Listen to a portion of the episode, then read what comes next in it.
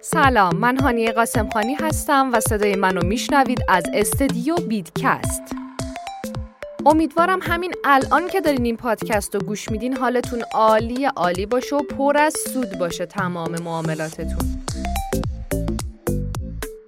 امروز اومدیم باهاتون در مورد یه موضوع جدید دیگه به اسم swing trading صحبت کنیم یا معاملات نوسانی. اصلا می‌خوایم ببینیم به چی میگن swing trading. معاملات نوسانی روشیه که معاملهگران بازارهای ارز دیجیتال، بورس، فارکس و غیره از اون برای به دست آوردن سود در یک مدت مشخص استفاده می‌کنن. مدت باز بودن position های swing trader ها معمولا کوتاه مدته. می‌تونه چند ثانیه یا حتی چند ماه باشه. هدفی که swing trader ها به دنبال اون هستن کسب بیشترین سود از پتانسیل نوسانات قیمته. اونا معمولا ارزها یا سهمهای پرنوسان رو برای این منظور انتخاب می‌کنن تا بتونن توی مدت زمان کم سودای زیادی رو به دست بیارن. حالا استراتژی سوینگ تریدرها چیه؟ معامله که از معاملات نوسانی استفاده می کنن نسبت به معامله گرهای روزانه و سرمایه گذاران بلند مدت تعداد معاملات بیشتری دارن و مدت زمان کمتری در این position میمونن. فرصت های نوسان گیری توی بازارهای پرنوسان زیاده.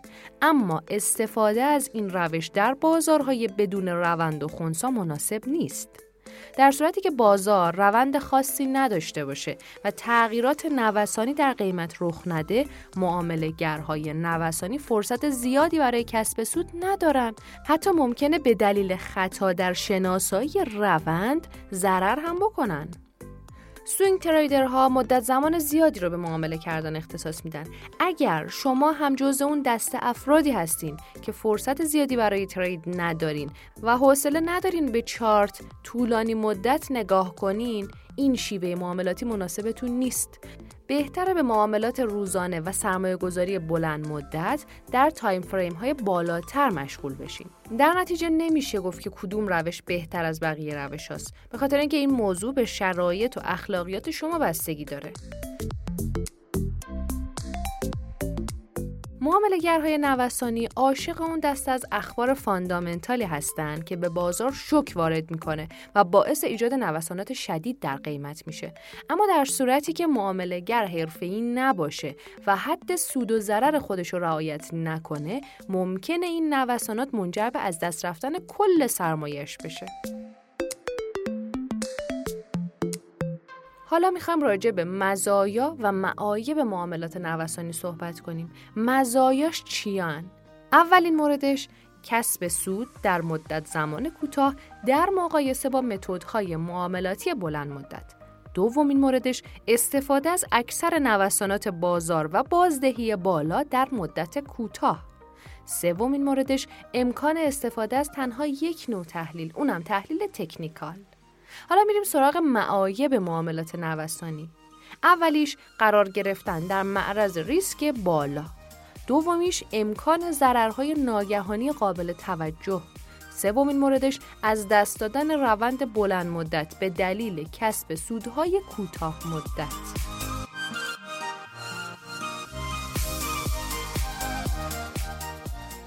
حالا می‌خوایم ببینیم تفاوت swing trading با day trading چیه.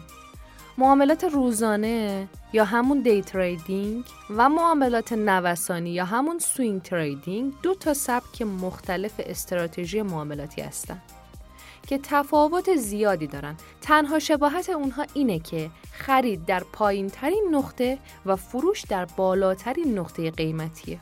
swing trading در ارز دیجیتال محبوبیت خیلی زیادی داره. با این حال افرادی هم هستن که معاملات روزانه رو ترجیح میدن.